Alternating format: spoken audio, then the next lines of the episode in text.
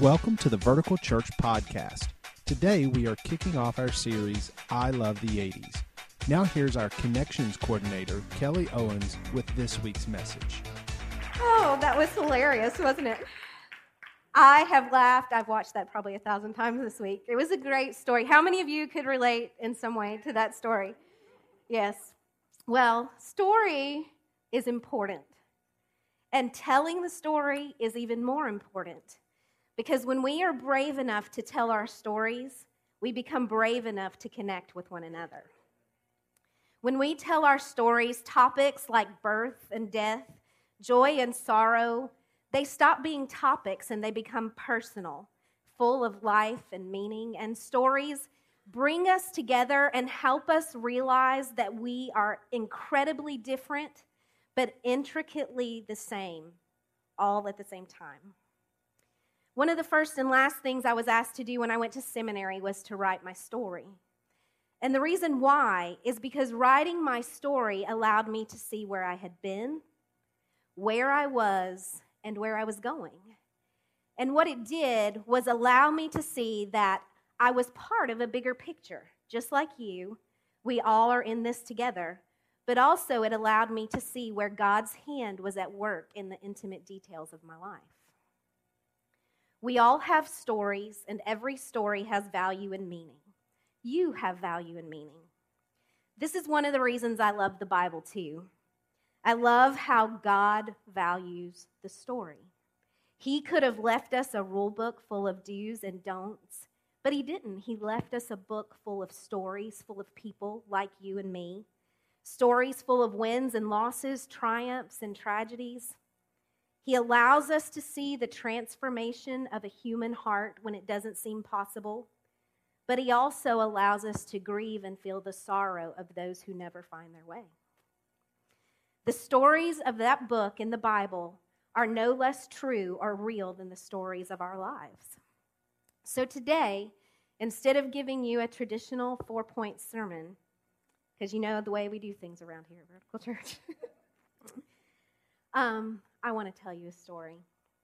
So if we can just stop and pray for a moment and just ask the Lord to bless this and to open your hearts. Lord, thank you for today. Thank you for the word that I know you have given and spoken into my heart.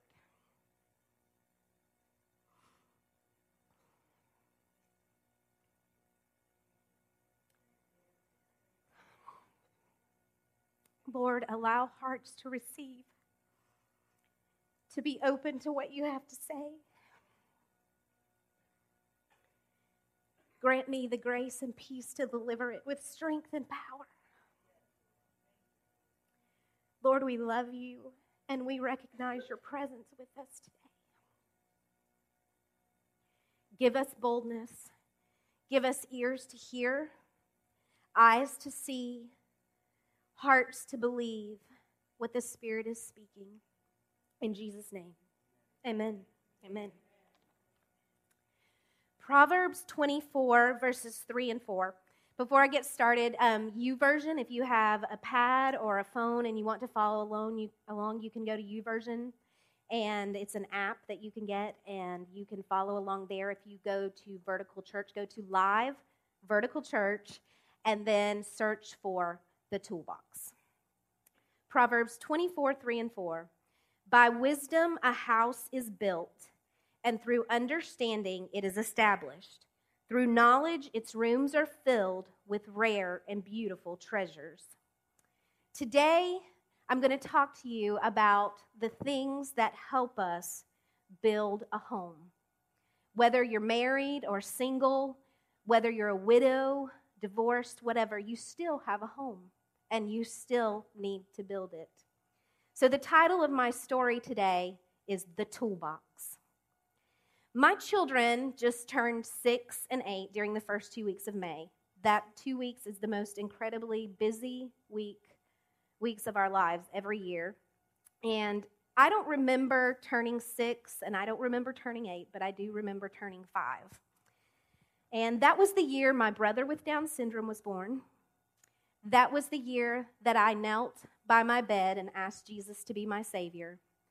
and that was the year I had the crazy dream.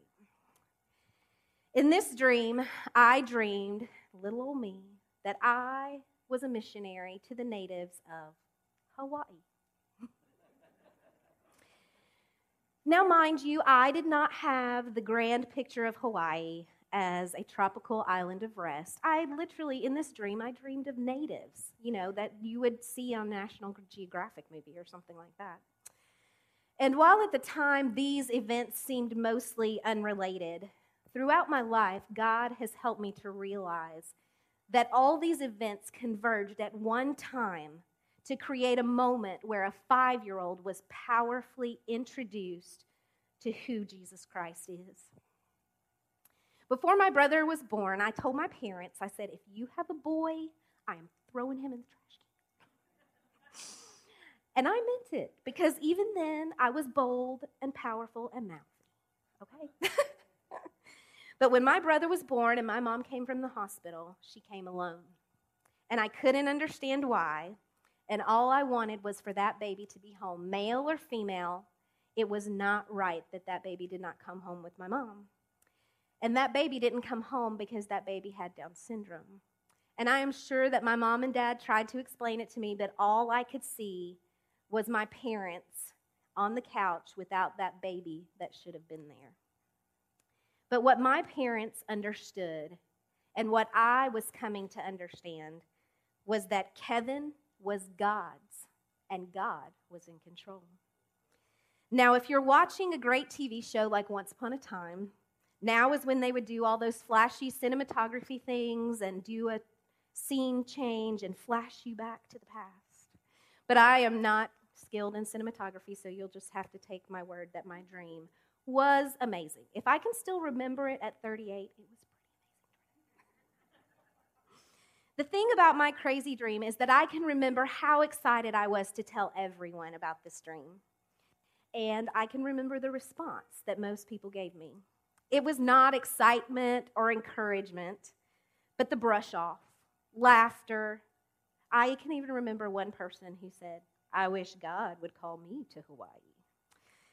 So I just think, if I was being handed this at five, how am I supposed to survive people for the rest of my life?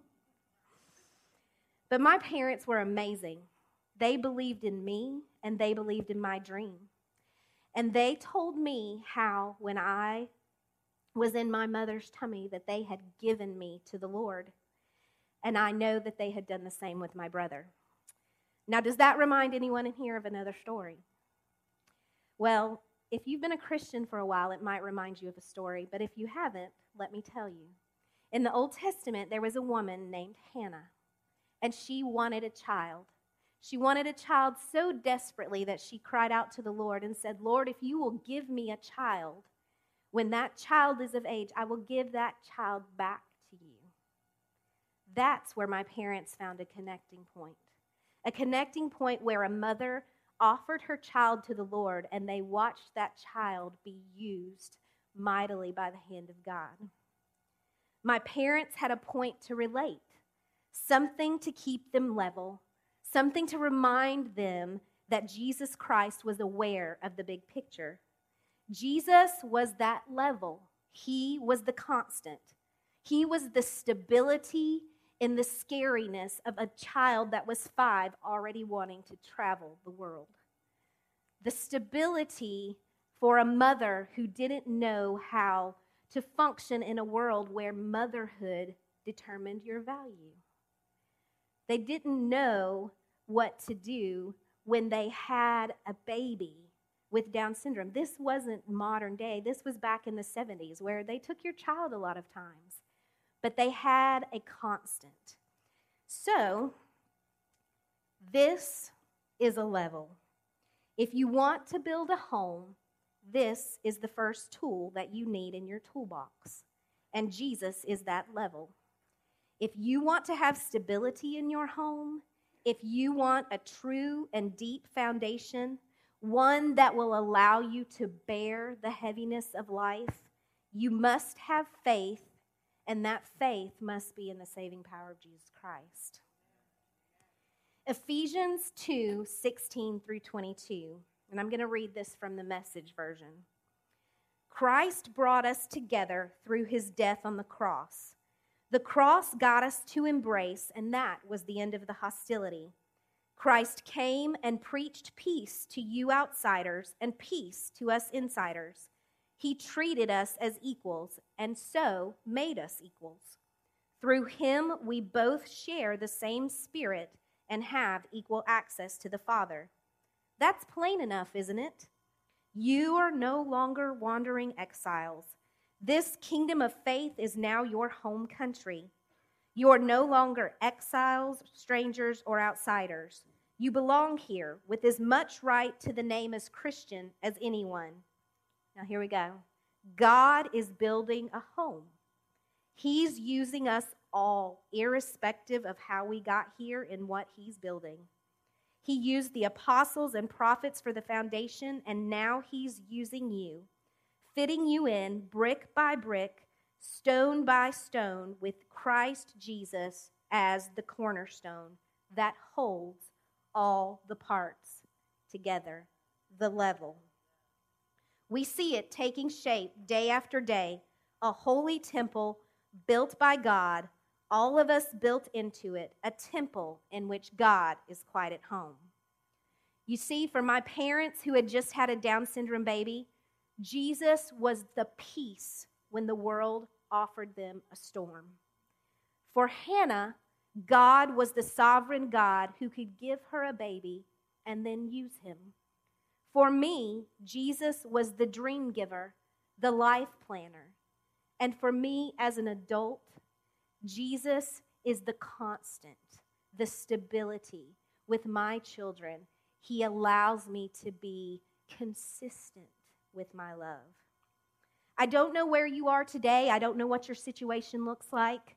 You may know someone who has a handicapped child. You may have one of your own. You may have just had a baby, or you may be crying out for that baby, or you may just be crying out for the opportunity to meet someone so that you can have a baby. I don't know where you are, but if you want the bearing capacity to withstand the heaviness of the storms life can bring, if you want the ability to survive one another, even the people in your own house, if you want hope for this life, you must have faith and allow Jesus to be the level, the constant in your life. Now, I realize that's a little heavy, so I'm going to give you a chance to catch your breath, and I'm going to tell you a story. Because this is about the eighties, and I know we're focusing on eighties T V, but I'm a child of the eighties, and I love the movie The Princess Bride. And Princess Buttercup is forced in the end to marry Prince Pumpernickel. And she is standing there, and they are at the altar, and I'm going to do my lovely impression of the priest.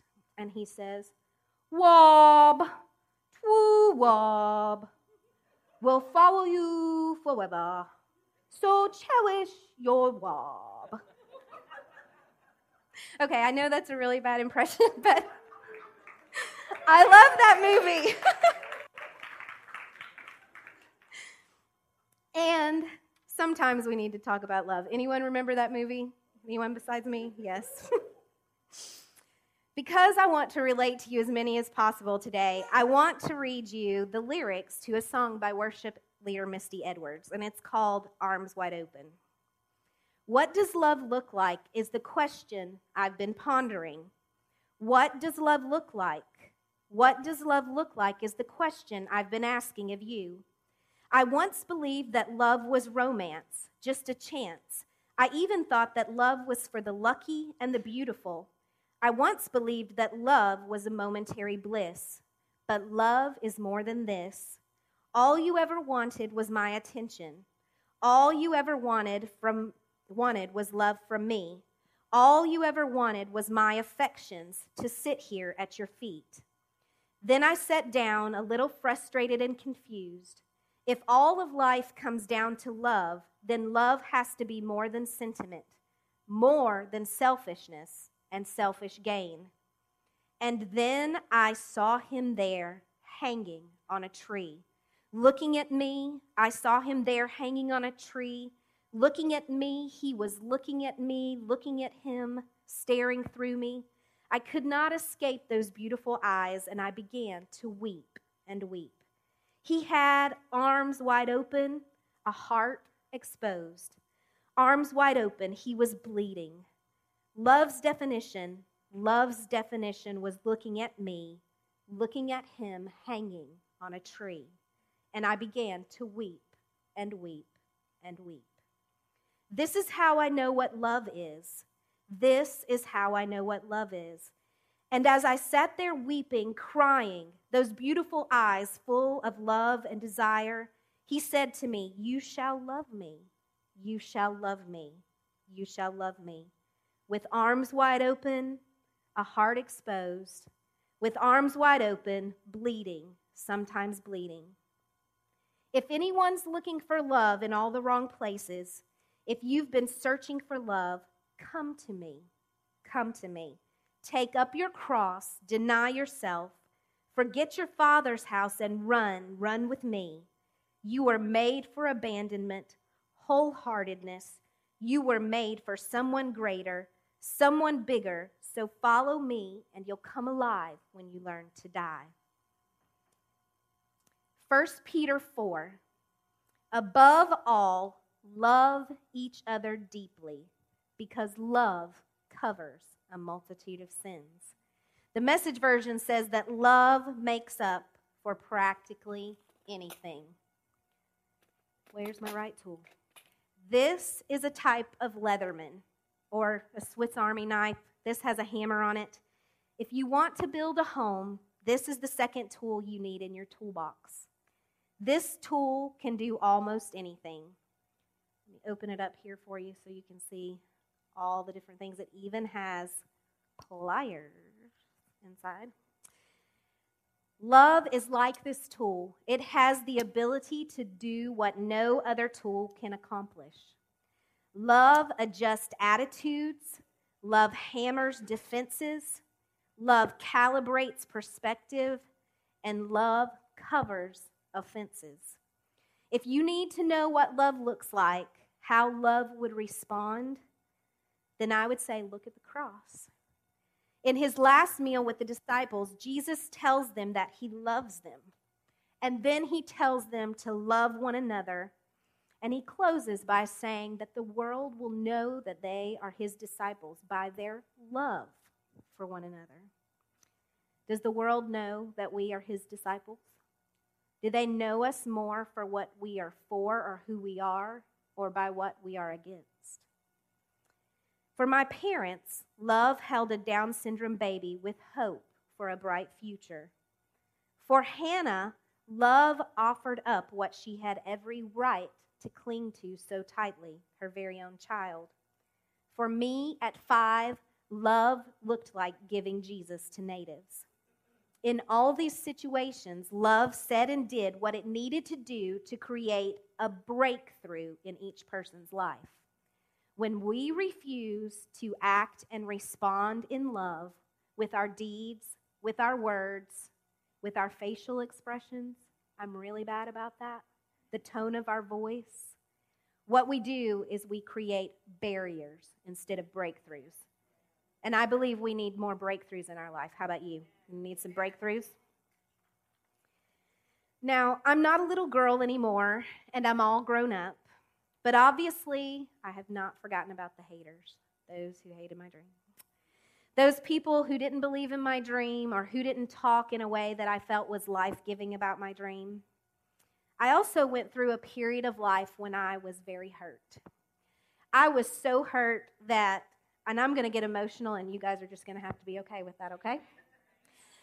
I would go to my closet and cry and scream. And say, God, if I have to go to heaven with these Christians, I don't want to go. And I meant it. I meant it. But I also knew what God said, that if I wanted to be forgiven, I needed to forgive. And so every day for almost three years, I would go in my closet and I would scream And I would cry, and I would pray, and I would say, Father, I don't know how to forgive, but help me forgive because I want you to forgive me. And so one day I just woke up and I realized that I wasn't angry anymore, that forgiveness had entered my heart. And you might be wondering why I'm telling you that story, but I want to tell you it's because I want to introduce you to the third tool you need in your home, and that's forgiveness. And I'm using a wrench in this illustration because if you are like me, there are things that you hold on to too tightly, and you need to pry them loose. Got it? Because you know what happens when we hold too tightly to those things in our hands, the things that we say, God, I know I'm right. Where is your justice in this situation? And you know what God says? I'm in control. You need to let go. Because you know what happens? Unforgiveness leads to bitterness, and the only person that hurts is you. Got it? Ephesians four thirty-two. Be kind and compassionate to one another, forgiving each other, just as Christ and God forgave you. Jesus is still the perfect example of forgiveness. In John thirteen, we are told of the story of the meal with his last disciples, the same one where he tells them to love one another. Just before that point in the story, Jesus takes time to wash the disciples' feet. The job of a servant, he bends, he pours the water, he washes the dirt off their feet, he humbles himself, and he even does this for the one he knows will betray him. Could you sit and eat your last meal with the person you know is going to send you to your death? To the person, could you wash their feet, offering them forgiveness before they even need it? He humbles himself. He pours out the water to cleanse their feet and later pours out his life to cleanse their hearts. He anoints them to go and make disciples. He anoints them for their own cruel deaths. He commands them to do what he has done. He loves them until the end. He said they will know us by our love for one another, and a deep part of that love is forgiveness. If I am truly a disciple, if you are truly a disciple, we bear the same command. I am such a work in progress. We all want forgiveness, but oftentimes we're not so willing to give it. And this is much harder when you're connected to the situation, when you're the person that's been hurt. We can see things on T V and be outraged, and in a few months it passes. We're pacified because it doesn't affect us closely. But when it affects us closely, we're reminded over and over, day to day, about the hurt, the pain, the scar. And so what we need to remember is that in other people want grace as much as you and I. And I think we forget that. We forget that. It becomes easy, especially if you're like me and you're justice-driven and you feel the need to see God's justice in the world. You have a very strong sense of right and wrong. And what we do is we fail to offer what we yearn for most, is that acceptance and that love and that forgiveness and the ability to move on from our past.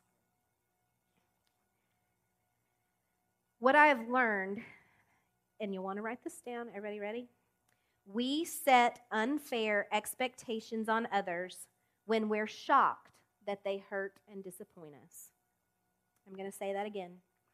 We set unfair expectations on others when we are shocked that they hurt and disappoint us, because that's going to happen. And it's even harder when it's someone you live with, because there is much more opportunity, much more time to hurt those people that you love. There is no formula for forgiveness. Sometimes it will take time. If you're like me, it might take three years. But I believe that God honors the heart that longs to forgive.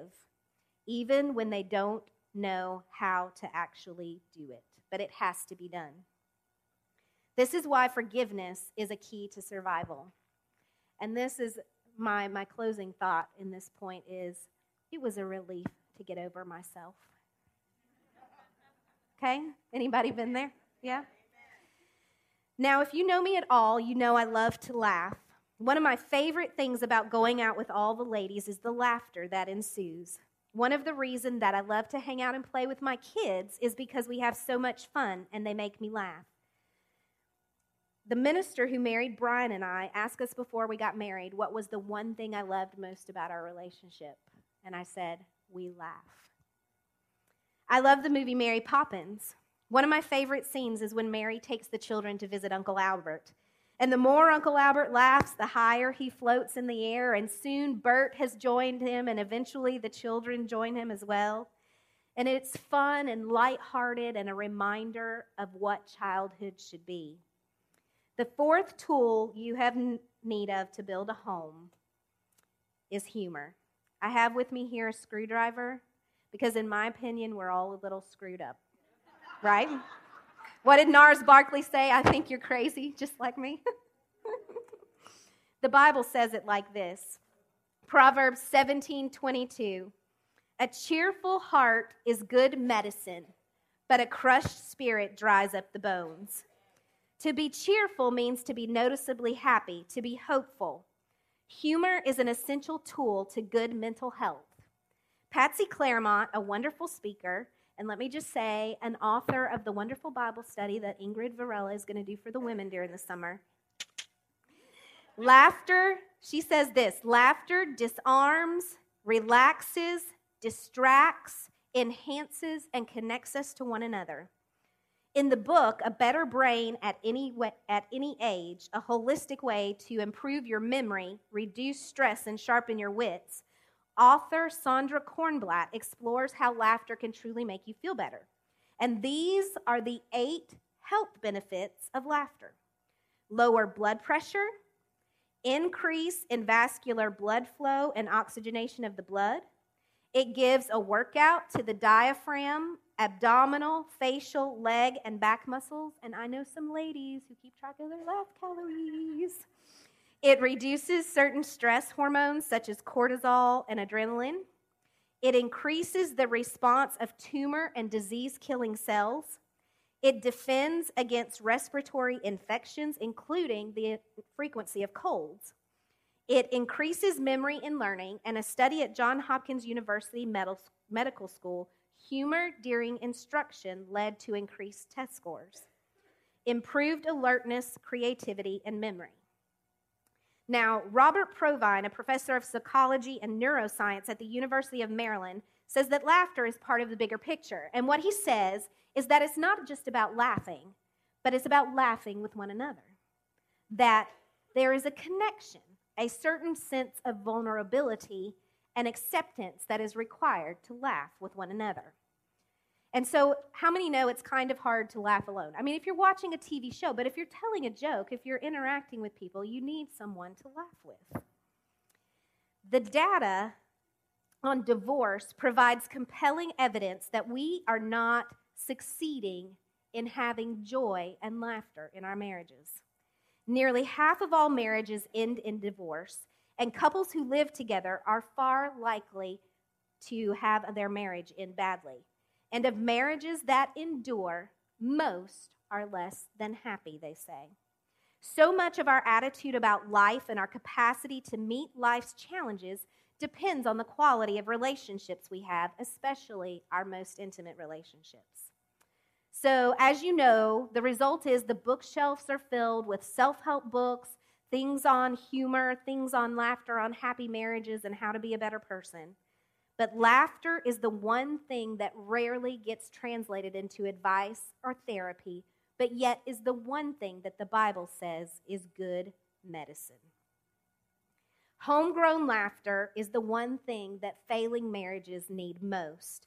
It is uniquely human. It is a social signal, and it disappears when there is no audience, which may be as small as one person, but yet it binds people together. what happens is my brain gets connected to your brain when humor is involved.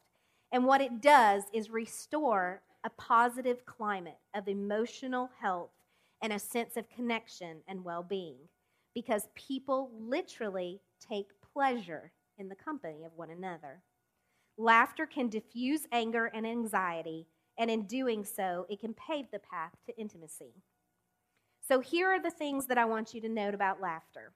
Laughter brings people together and signifies social support. Men like women who laugh in their presence. Women laugh more than men, and men tend to be the laugh getters. The laughter of the female is critical in gauging the healthiness of a relationship. Laughter in relationships declines dramatically as people age. Now, I don't know about you, but I say we break that cycle. You want to? Amen? Like yawning, laughter is contagious. The laughter of others is irresistible. Laughter will not make your problems go away, but it will create the stage for you to tackle them together, right? Proverbs twenty-four, by wisdom a house is built, and through understanding it is established. Through knowledge, its rooms are filled with rare and beautiful treasures. Faith, love, forgiveness, humor, God-given tools that can help us be wise. Very wise, right? Now, I don't know where you are today. I don't know what situation you are in in your life. You may be in a situation where you're just at the beginning, where you are trying to find that faith. You need to find Jesus Christ as your Savior. You may be at a point where you need love, where you need the love of another person, or you need to learn how to respond in love, or act in love, or do things for other people in love. You may be at a point in your life where you need forgiveness, or you may be the person that needs to forgive. You may be the person that laughs a lot and you have that gift to give to us. Or you may be the person that needs to learn to laugh. And I don't know where you are. I don't know where a lot of you have been. But I know one thing, we are on a journey together. And God is using us. If we look back to the scripture in Ephesians, it says that He is building a house. And we model His behavior. And we build a home. And He is the cornerstone of that large home that He is building with all of us together. And He is the cornerstone of what we build on our own. So if you all will just bow your heads today. Thank you so much for joining us today. We always appreciate hearing how God is moving in your life. We all have a story to tell, and we'd love to hear yours.